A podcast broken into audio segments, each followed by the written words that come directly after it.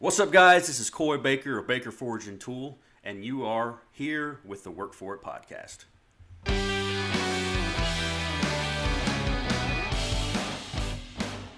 We've got Coy Baker in the house for an interview. Coy, man, how you doing? How you doing, man? Oh, I'm doing good. I'm doing good. Living the life, living the dream. That's awesome. I have been a big fan of your metal for a long time. I got so lucky to use it on a couple different knives. It's fantastic stuff. It's so incredibly beautiful. Tell us about something that I mean, you're always coming out with some crazy patterns, some crazy materials. Do you have something in your sleeve that you just can't can't wait to get out into the world? Actually, yes, and I wanted to kind of make this the debut announcement for our a, a new material we're doing. Hey, that's I what almost- I'm talking about. I almost did it last night over Instagram. I was like, you know what? We're recording in the morning. Might as well do it on here. of course, I don't know when this is going to drop. So, uh, as far as the episode goes, um, I was gonna say, so I've got a couple in the in the bag, so you know it's probably not gonna drop for about a month. oh, gotcha. Yeah, well, then this will be old news to everybody. Um, Sorry, guys. oh, that is what it is. Um, Yeah. But no, we've got uh, we've got something coming out that we're super excited about. Um, everybody would know our traditional copper mai, which uses our copper Damascus cladding material. oh yeah. Um, and traditionally, that's a tri alloy of 1084, 15 and 20, and copper shim. Um, we just shook it up and we replaced all the 15 and 20 out of it with pure 200 grade nickel. And Oh, we're calling it the elite copper mai because it takes it up to a whole nother level. Um, so it's, it's, it's 1084 alternating, and in between those alternating layers, you've got one layer of copper, steel, and then another layer of, uh, of nickel. And it really gives it a spicy, spicy look because you've got that copper color in there with the dark steel, and then you've also got the bright nickel, which of course doesn't do anything when you etch it; it stays just Right. bright, bright Brilliant, um, right?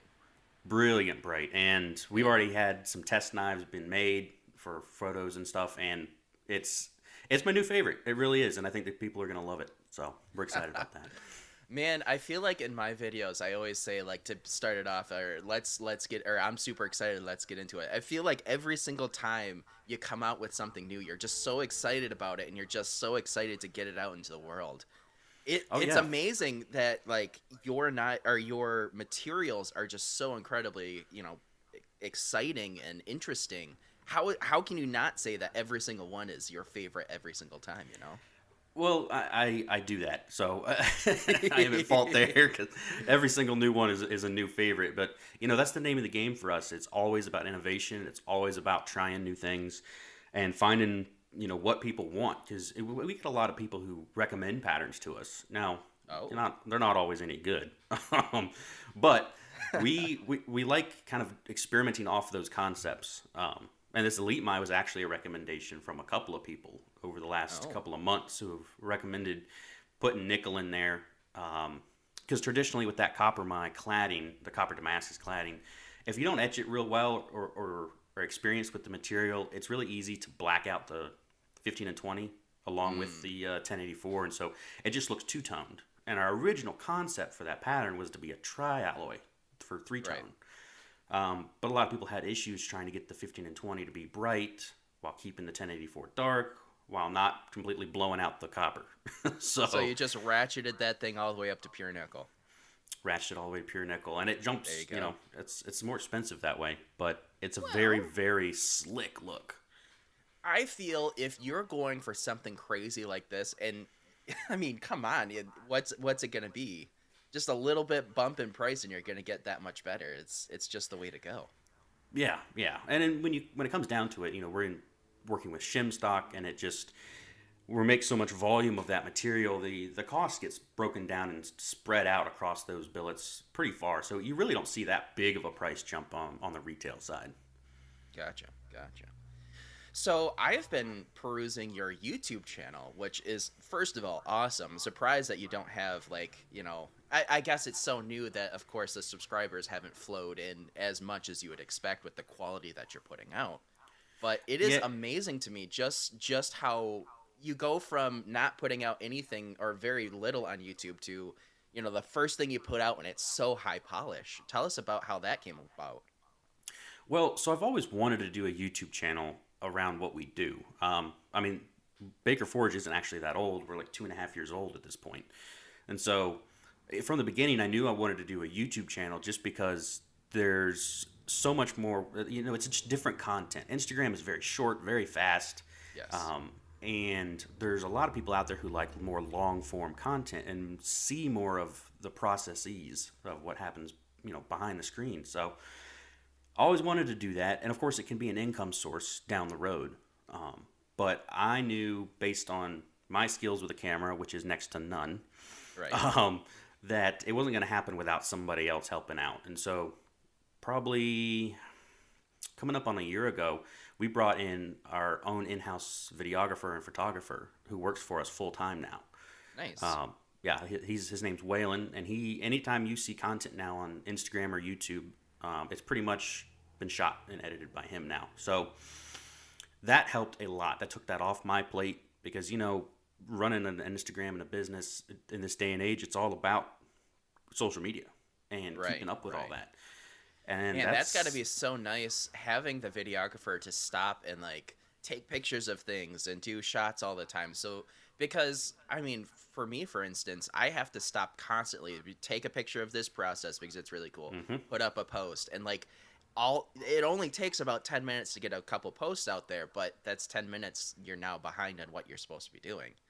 Exactly. And we have I have so much on my plate with everything else going on. I was just like, you know what, I got to alleviate something. And I want to start a YouTube channel, but there's no way I can do that on my own with my current time schedule. So we brought someone in and eventually hopefully the YouTube channel will pay his salary at some point. uh, that's the goal. But yeah, God, I feel that to my core. yeah, yeah. YouTube, YouTube's been slow. Um, definitely a very different platform. I'd never done anything on YouTube in the past. This is the first time. Um, very different, uh, different method of approach. I would say, as far as subscribers, you know, stuff like that.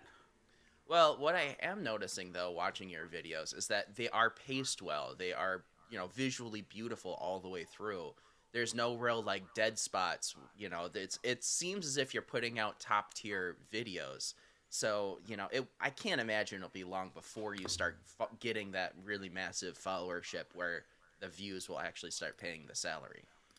I, I hope so. Um, uh, we've kind of got to nail our groove. Uh, you may have noticed that we've kind of been bouncing around with the video style, trying to figure out what we want, um, what we want the channel to be as far as theme wise. You know, we don't really do how to videos, but we've done some more in depth videos on how something was done. And then on the other hand, we've done some videos that are more just totally for consumption and entertainment. And Right. we're trying to find that middle ground as to what our followers want to see. Because some people just want to be entertained, but on the other hand, some people actually want to see more in depth of what we're doing so they can understand what's going on. you also have to be super mindful about what is your goal with the YouTube. Are you just trying to Mhm. build a followership so that you can make money off of YouTube? Or are you trying to convert people who have never heard your name to possible, you know, buyers of your steel? And I feel like there's there's a magic, you know, there's there's you know, entertainment is fun and you're to get a lot of views if you do entertainment, but they're low quality, you know, viewers because you know the the person who has never made a knife in their life looking at how this steel is made yeah it's really cool it's really entertaining and they'll love the video but you know you would i feel like you would want to try to tailor it towards the people who are more likely to buy your steel Well, exactly. That's kind of been what we've been trying to figure out because it would be a lot faster to grow a following if we were just shooting for the masses and going for entertainment. But on the other hand, we are a steel manufacturer in the maker community, and our goal is to supply the maker community with steel. And so, on that hand, we should be really more focused on those makers. And so we we still haven't nailed that down. Honestly, it's just a work in progress. Well, it's quite a conundrum, you know. It's it's quite an interesting thing to have to. It's it's so many times you just sit there and think, well, if I do it like this, but no, that's kind of pulling. This would be really cool on screen, but it's gonna pull us away from the, you know, eventual idea of who I'm trying to get to. So yeah, it's I totally understand the um, the push back and forth between that. So I kind of want to go back to, you know, you have very quickly built up a, you know, workshop where you're, you're employing so many people. Um, tell us about the the move from when you first started Baker Forge and Tool up to where it is now. So I started Baker Forge and Tool in my single car garage um, up on the top of a mountain because I live in the mountains. Um, I was already uh, actually an owner and operator of another company at the time, and I've always been interested in forging. Uh, I started forging knives actually when I was 14 years old, and it's always been a hobby. Um, once I got into that house where, where I had that detached garage, I kind of set up a shop. Um, nothing crazy, just a little forge, a little small anvil, um, and some other tools, drill press and whatnot, and just just monkeying around on the weekends. I went down the rabbit hole of Damascus, which is the the gateway drug. oh my um, god, I feel that so bad right now. mm-hmm. Yeah, I was listening to your your episode from yesterday uh, with Maximus, and uh, yeah. yep. Um, yeah, so started making some Damascus, and at the time I, I had a small Instagram account, maybe two, three hundred followers, and I started when as soon as I started making Damascus, I started getting messages from people. They're like, "Hey, that's really cool. Can you can you make me a bar? And I was like, well, sure, why not? I love making Damascus. I actually didn't really like the knife, knife making side of things as much. I preferred to forge. Um, so I enjoyed forging a knife in the Damascus. I didn't like enjoy the finishing part. Um, and so I was like, yeah, sure, why not? Made a couple bars of Damascus for some people, and that really started to take off, especially once I started doing more mosaic Damascus and um, you know, sand, some specialty san Mais, mm-hmm. stuff that you know you can't just go out and buy anywhere else. It was fairly unique, um, right. and there wasn't at the time nobody really out there selling bars of steel. Um, at, at, this time, there was a couple of guys doing some basic Damascus here and there, um, but nobody doing anything crazy. And so I started doing mosaics. Boy, that it really took off. People really started wanting it, and I ended up with a wait list that was almost a year long at that point. Wow. Wow. And I quickly abolished the whole waitlist idea because I just the pressure. No, yeah. not for me. Not for me. I my creative freedom started getting hampered, and I was like, no, that's not the way to do it. Um, so it was it was around this time that I started dabbling with the copper. I had a customer who asked, "Hey, I started seeing. Uh, I saw somebody on I don't know where it was, YouTube somewhere, where they put copper into the Damascus, and mm. I want a billet of that." And I was like, "That's the stupidest thing I've ever heard." That's that sounds like a dumb idea, um, and impossible. So, but I told it was a good friend of mine. I told him, "You know what? I'll give it a go. Let's do it." So, ordered some copper sheet. Started trying to put it, bill it together in my big open forge, and uh, before you know it, I had melted it all into the bottom of the forge, as one does. right, right. But uh, after a bunch of tries, I ended up getting a, a, small piece that worked. And when that first time I cut that in cut off and I ground in, in you know bevel into it, I was hooked. I was mm. the adrenaline of seeing what was uh, showing up in the layers as I ground it was addicting. And I thought, you know what? I think I might finally have it. And so I, of course, was posting to my social media with my progress, and people were just freaking out. They were loving it. And more so that they knew I was going to be selling it, not that you know, hey, I was going to use this in my personal knives and then post it on Instagram and sell a knife. They sure. knew I was going to be selling the steel because at that point, that's all I was doing. Mm-hmm. And so I started to nail down a process, and that it was slow. Um, there's a lot of little things you got to get right. And you know, ordered a kiln. I built a hydraulic press because screw doing that by hand. Um, Mm. And mm-hmm. before before you knew it, I, I had more work than I could handle. At the time, my other full time job, I was still I was coming home at three to four in the afternoons and working late into the night every night and all weekends. So I was working two full time jobs at the time just to keep up with demand. Um, and on the weekends, I was having both of my brothers also come into the little one man garage shop to help me. Um, and so I realized, you know what, this this is something that we could take full time. Uh, I've got there's so much demand at that time. There was a couple of knife companies already interested in larger batches of this material, and I was like, there's just if they could see what kind of operation I'm working out of, they would not buy from me. this is the ratty tattiest setup, and so I talked to I've got two uh, two other well three other business owners technically. So Baker Forge is a four man owned owned company. Um, uh, oh, my screensaver just went off. Sorry. Oh no, it's okay. Me. Don't worry about it. Um, yeah. So I talked to my, the other owners are two of my brothers and my dad. And at the time, I went to them. I said, "Hey, this is something I think we could take full time. I want you guys to be a part of it, and I'm going to take a step back from the other company." And to just do a more of a managerial role and take a step out of you know day to day operations, and I'm gonna I'm gonna jump into this this forge full time. And so I started looking for a new building. Um, and that took a while. Uh, Yeah. There was some really big, really big industrial spaces that were just too big for me at the time, and of course were way too much on the lease. You know, the the money per month. Right, right. Luckily, I teamed up with a local knife maker, Josh Morgan of uh, Primitive Woodsman Knives, and he I, he and I had been friends for a long time at that point. And he told me one day, he said, "Hey, I'm, I need a new I need a new shop space." Uh, He was working out of his basement, Mm, and wow.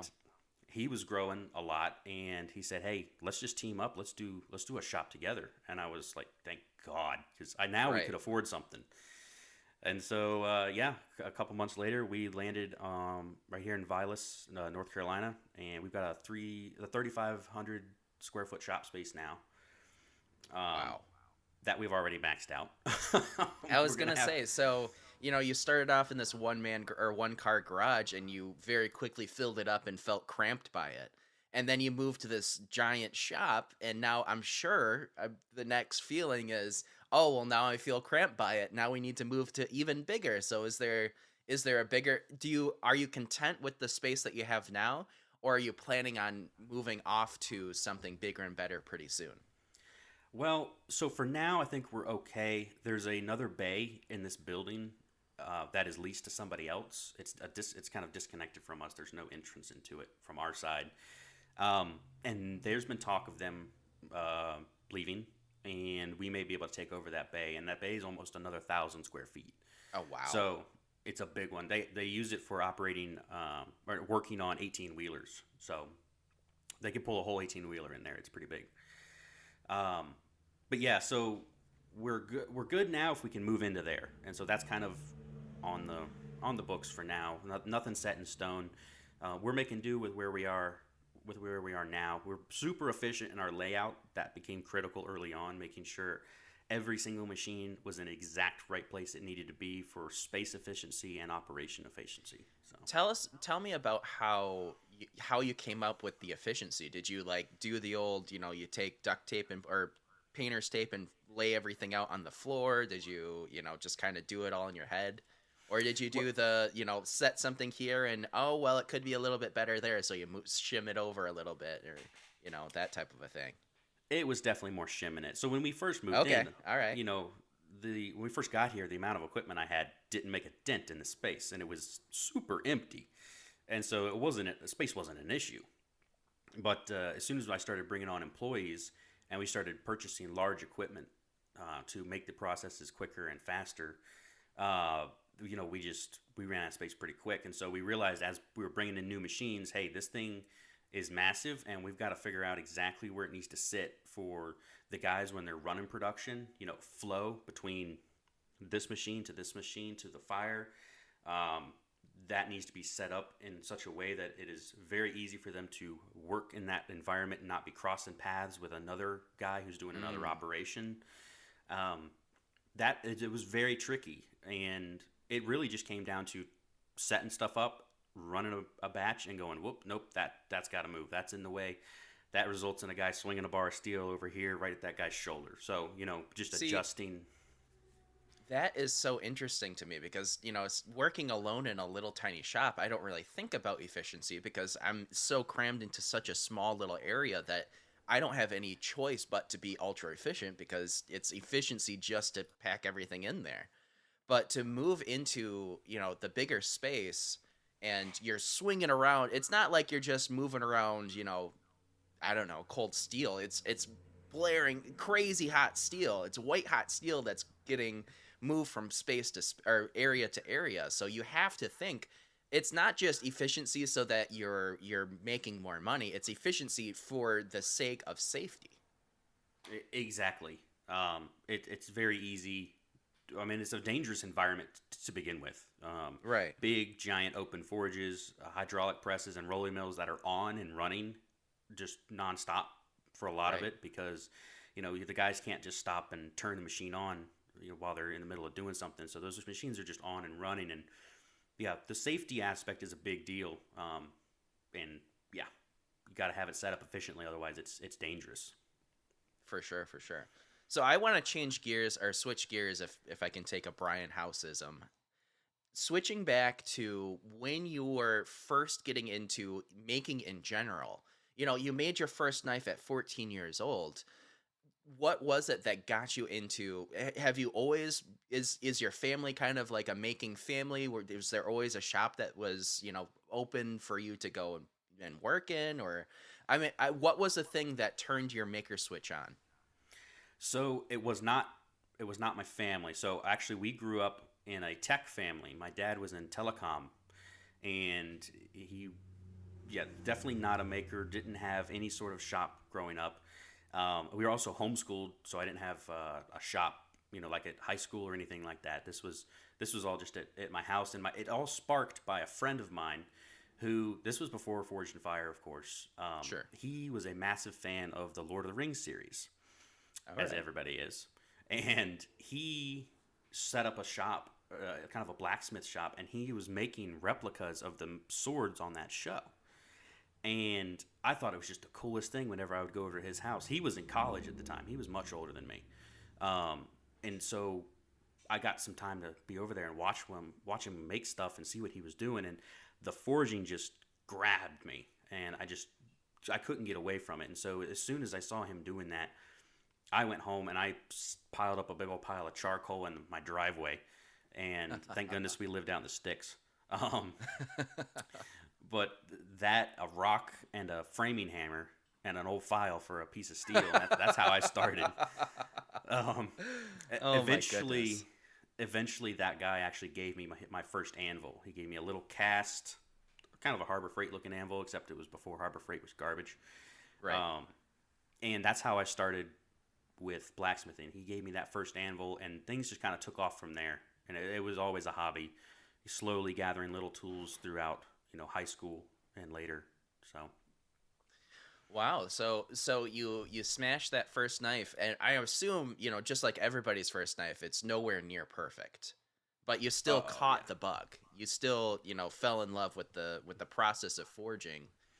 I I- did. I- it was was it more the forging?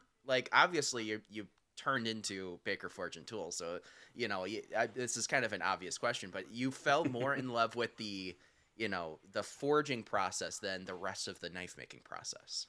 Oh, hands down. I mean, as a Yeah. as a kid, I enjoyed that. You know, wow, I'm holding a knife I made. That's super cool, and of course, I can use this knife when I'm out hunting or you know whatever.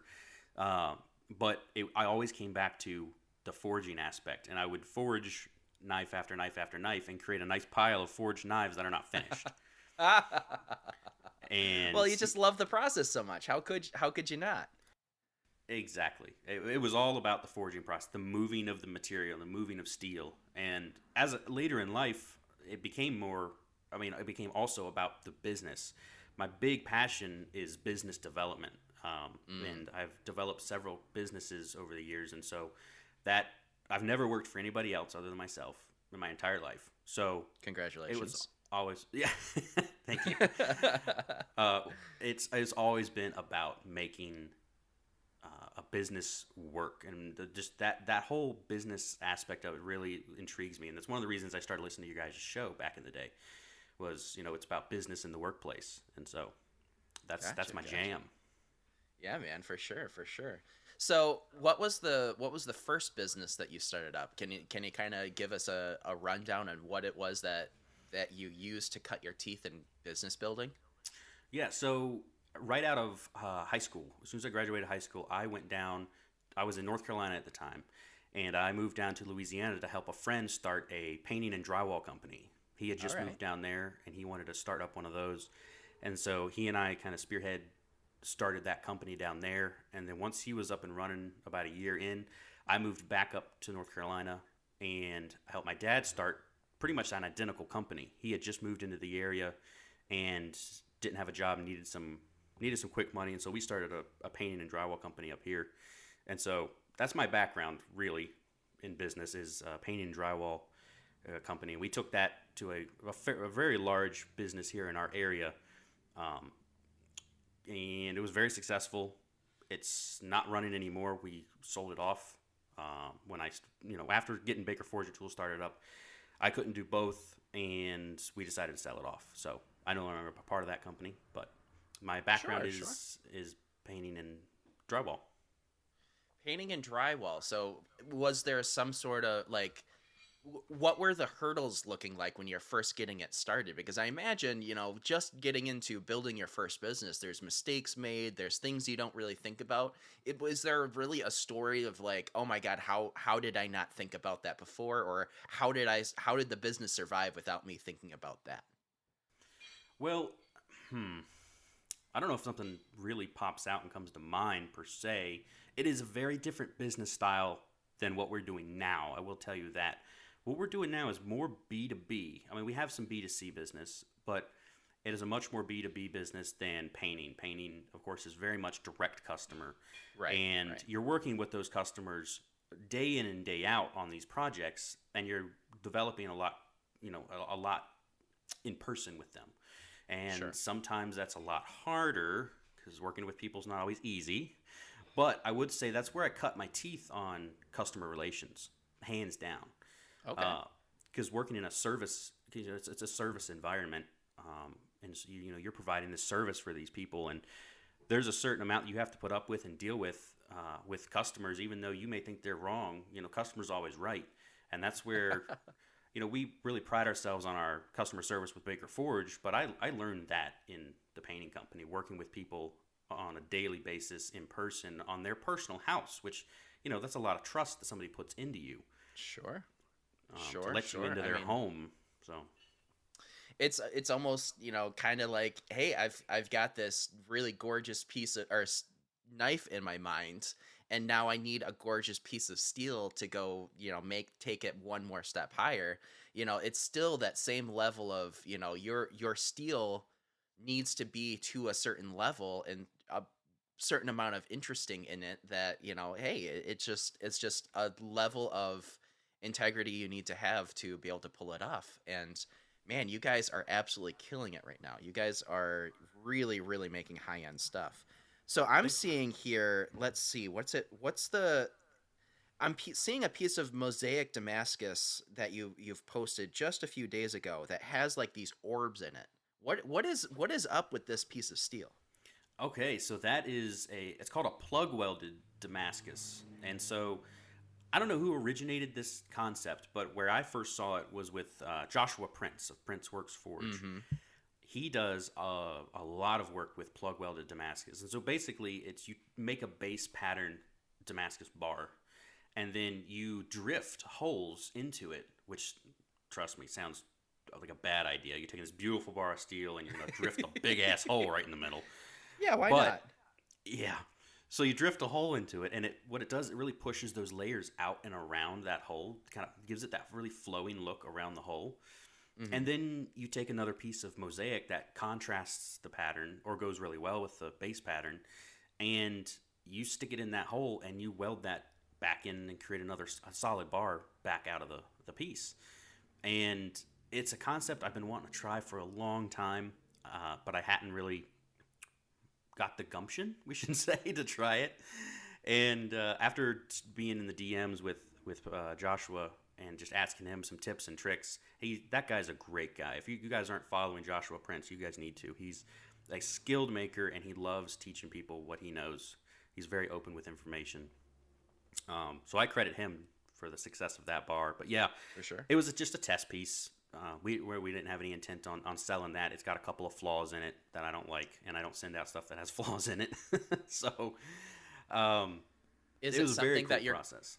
is it something that you're going to pursue into you know obviously you're starting up making you know you've got the mosaics going you've got all these crazy you know san mais going is this plug welded steel going to be something that you're looking into you know selling in the future Yes, but it will never be a production.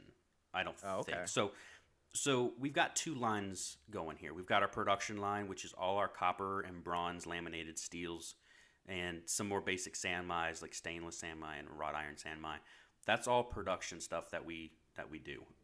For the custom side, stuff like the mosaic Damascus or specialty Mokume Gane billets and stuff like that, that is all, always going to be more one off, especially the Mosaic Damascus. We really push that to be one off stuff because it is so unique. And the biggest appeal to collectors and knife buyers is that that steel is a one of a kind piece. Right. You can't be replicated. And so we lean towards more doing auctions with those pieces and letting collectors go, hey, there's a piece of steel that really tickles my fancy. I want a knife out of it, and I'm going to know that that blade, that pattern can never be replicated by anybody again. And so we kind of lean towards doing all those mosaics as just one off pieces um, that doesn't see production work. All right, so here's a situation for you. So imagine that the money income is the same on either side, both the production side and the one off side. And you had to shut one of them down and only keep one side of your business. Now, you know, it's not like, oh, well, this side makes so much more money, you know, let's, we're obviously going to go where the money is. Which side would you find yourself gravitating towards, and which side would you have to, you know, you just instinctually, I would much rather this side over that side. That is a hard question, I but I'm gonna right? lean. I'm gonna go mosaic side because Okay. That gives me the most artistic creativity um, Gotcha. as far as an outlet. The the copper stuff, the artistic nature comes in with the development of the pattern, and then from that point forward, it's fairly hands off for me once the trials have been done and the, p- pattern has been tested. It then goes into production, and my team takes care of, of the rest of that. And so, with the one off mosaics, those are always made by me personally, hand all Gotcha. hand done by me. And so, the the production stuff isn't anymore. It used to be, uh, but for the most part, I don't actually touch those anymore. Um, that's all production. So Gotcha, gotcha. So, what is, I mean, you're always on the bleeding edge of things. Is there a certain process that you're looking to, you know, get into? Because, you know, I kind of asked this question at the very beginning. What's something that's super interesting that you're you're excited to get out into the world? And you said, you know, the new the new um, materials and this this this type of steel that you're making, the the high nickel or the the only nickel, straight nickel. Now, what is if you're if you were to have you know a week off in your shop and you have nothing else to do? What is some crazy process that you have always it's always been in the back of your mind? Hey, I've always wanted to try something along these lines. Is there something on the bleeding edge that your your sights are set on someday tackling? yes, and that would come down to my favorite material, and that's meteorite. Um, Yes, I have a All right. slab. I've got a slab of meteorite in the shop right now, a big one. It's worth more than my truck. Um, and I have not cut into it yet because I'm scared to death to. But I've I've messed with meteorite in the past, and I love that material so much. It's a pain to work with, but I love the fact that this stuff, you know, is out of this world, literally, right. and you're combining it with something of this world, you know, steel. And so I just I love that that correlation there, that relationship of the the meteorite to steel. And so it's it's on my list. What I would want to do would either be to plug weld that into a mosaic, have a meteorite plugged in, or do a fully laminated meteorite uh, where you've got meteorite on the cladding, of course, and then you have a solid core of, of steel for your edge. There's a lot of issues with trying to do that, and I've talked to guys who are more, you know, expert experts in the field, I should say, about working with meteorite.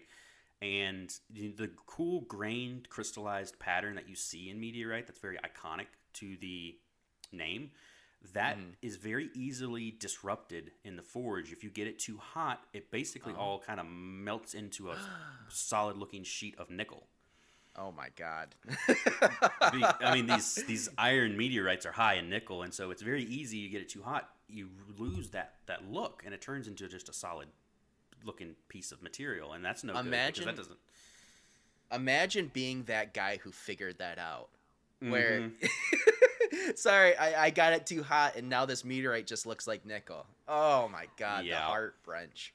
Yeah, Oh. and I've I've personally seen it. We uh, I had Dakota Wilson uh, out in the shop last year, and we did a kind of a collaborative project with some tamahagane and some meteorite in a canister. We floated all those materials in a can of powder, forged it down into a bar we were going to use as cladding, and we put fairly decent sized chunks of meteorite in that canister. And then when we took it up to welding temp, drew it out, cut the end, and ground the edge, you know, ground a bevel in, we realized the meteorite went liquid inside Oh and no. turned well. It uh, turned out okay because it turned into Okay. a nice solid shim, so you could see it very well throughout the whole, you know, the whole cladding piece. But it just, it, I mean, it's just a shim. It looks like just a line of silver. It doesn't look like meteorite. It's cool Mm. to tell people, hey, there's meteorite in there, but they look at that and go, well, that could be silver, that could be nickel, that could be all kinds of other stuff. sure, sure. So it loses its iconic look if you go too hot. And so if I coming back to your question, if I had a week of no work and I wanted I could just dedicate myself to something really cool, that would be it. It would be working with the meteorite. How long has this meteorite been in your shop? Uh, eight months now. Oh my eight months it's been sitting in your shop and you've been able to not touch it. Yeah, oh, I've touched it plenty, but Okay, okay. I, I haven't I haven't cut anything out of it. I just pull it out of the box and I'm- hold it. That's what I'm talking about. How how is it that you have such a cool piece of material? I feel like as soon as I get something in my shop that I think is cool, I've got to play with it. I've got to do what I'm thinking I want to try with it in the future, you know. Oh my gosh, the the ability to just set it aside, not play with it until you have the proper project. That is something that you have over me for sure. well, I mean, it's it's a time issue. It, it's really just a time issue. Uh, if I had the time, I would have started a long time ago. But you know, these one-off custom projects, it takes a lot of time off my plate. And what sacrifice, what is sacrificed, is the the bad uh, the business back end of Baker Yeah. Forge because that's a Yeah. lot of it is just me right now. And so there's just you know there's only so many hours in the day, and you know, uh, leading up until a couple of months ago, it had gotten to the point where production had completely filled the shop, and I wasn't actually even able to do any work in my forging bays without being in the way of somebody and interfering in production. And a couple of months ago, it really hit me. I was like, hey, I'm really feeling the pull of this. You know, we just have all this work. I'm just sitting at a desk all day. That is not what I started out to do with this. And I need to get creative back out in the shop uh, on a regular basis. And so that's where, um, as people know, we got a new power hammer from Chris Cash at Mount Phillip Metalworks. He brought us down a, a new hammer, and that was critical because I our other production hammer was just taken up all the time. And so we kind of rearranged the forging bay to allow this new hammer to be put in, and uh, kind of all on one side. So it gives me one side that has a forge, a press, a rolling mill, and a power hammer that I can actually use while production is still being done on the other side of the bay, and I'm not in the way anymore.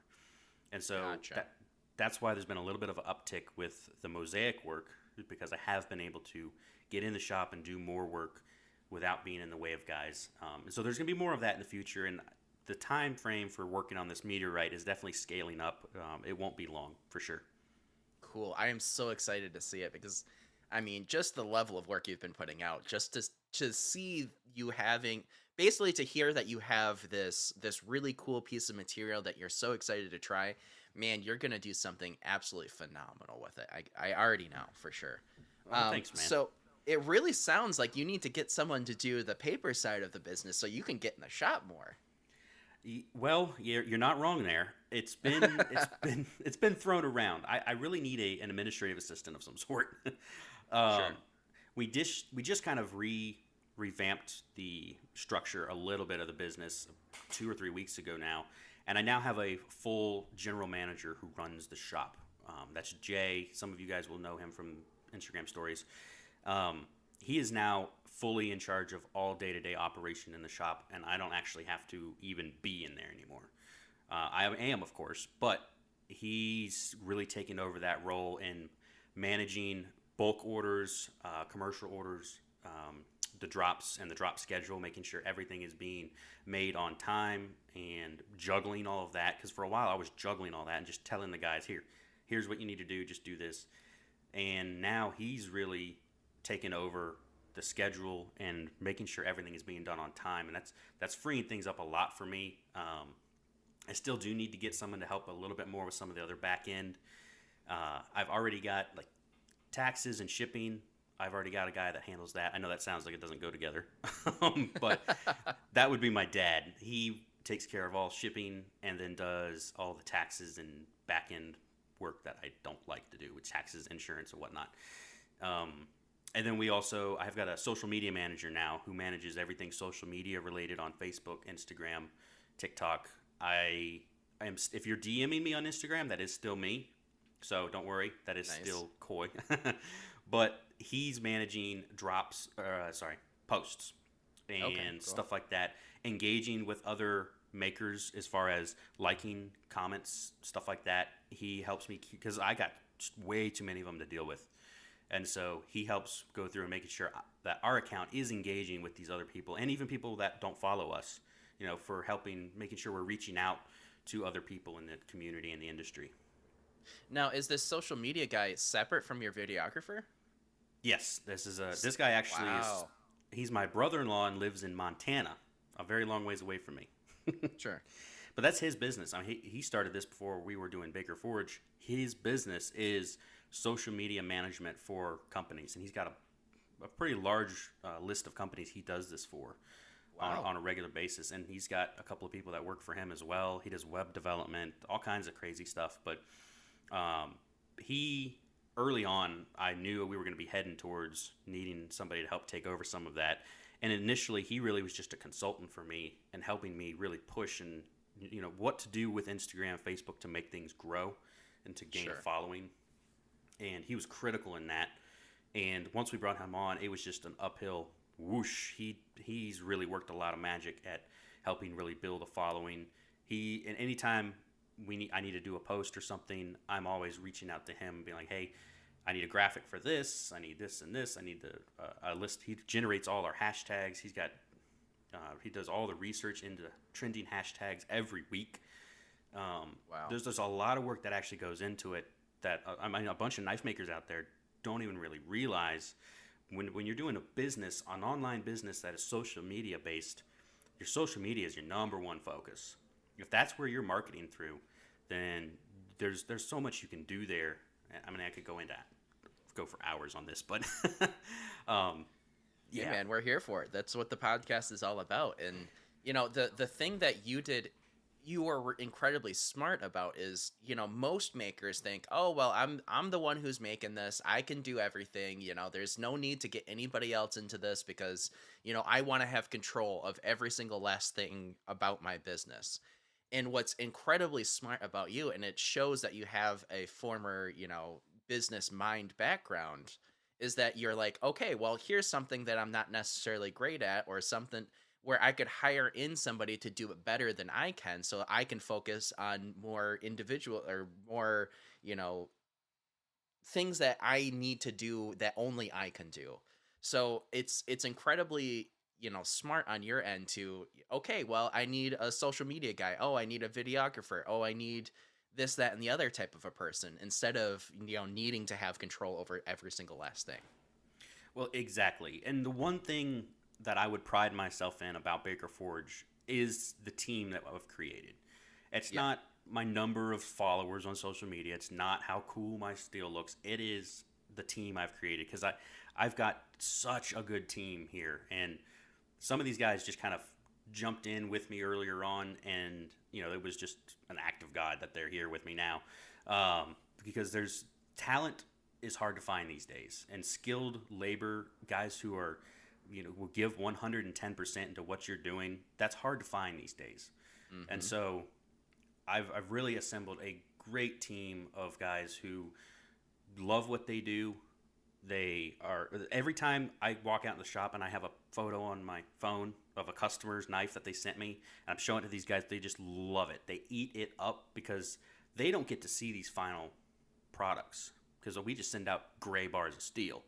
Right. But Right. their reward comes when they get to see what you guys, you, the makers, have made with the material, and so they they love doing that. Um, I forget where I was going with that. I had a point, but it's all right. It's all right. I mean, I I I will definitely go off of the fact that you get.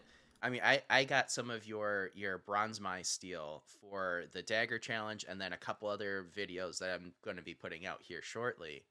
Where you know when when the piece of steel shows up, it's totally grayed out. It's forge scale on the side. You know, you, you know, you put on this little spray paint beard, which is your logo, which is super iconic, and I love that.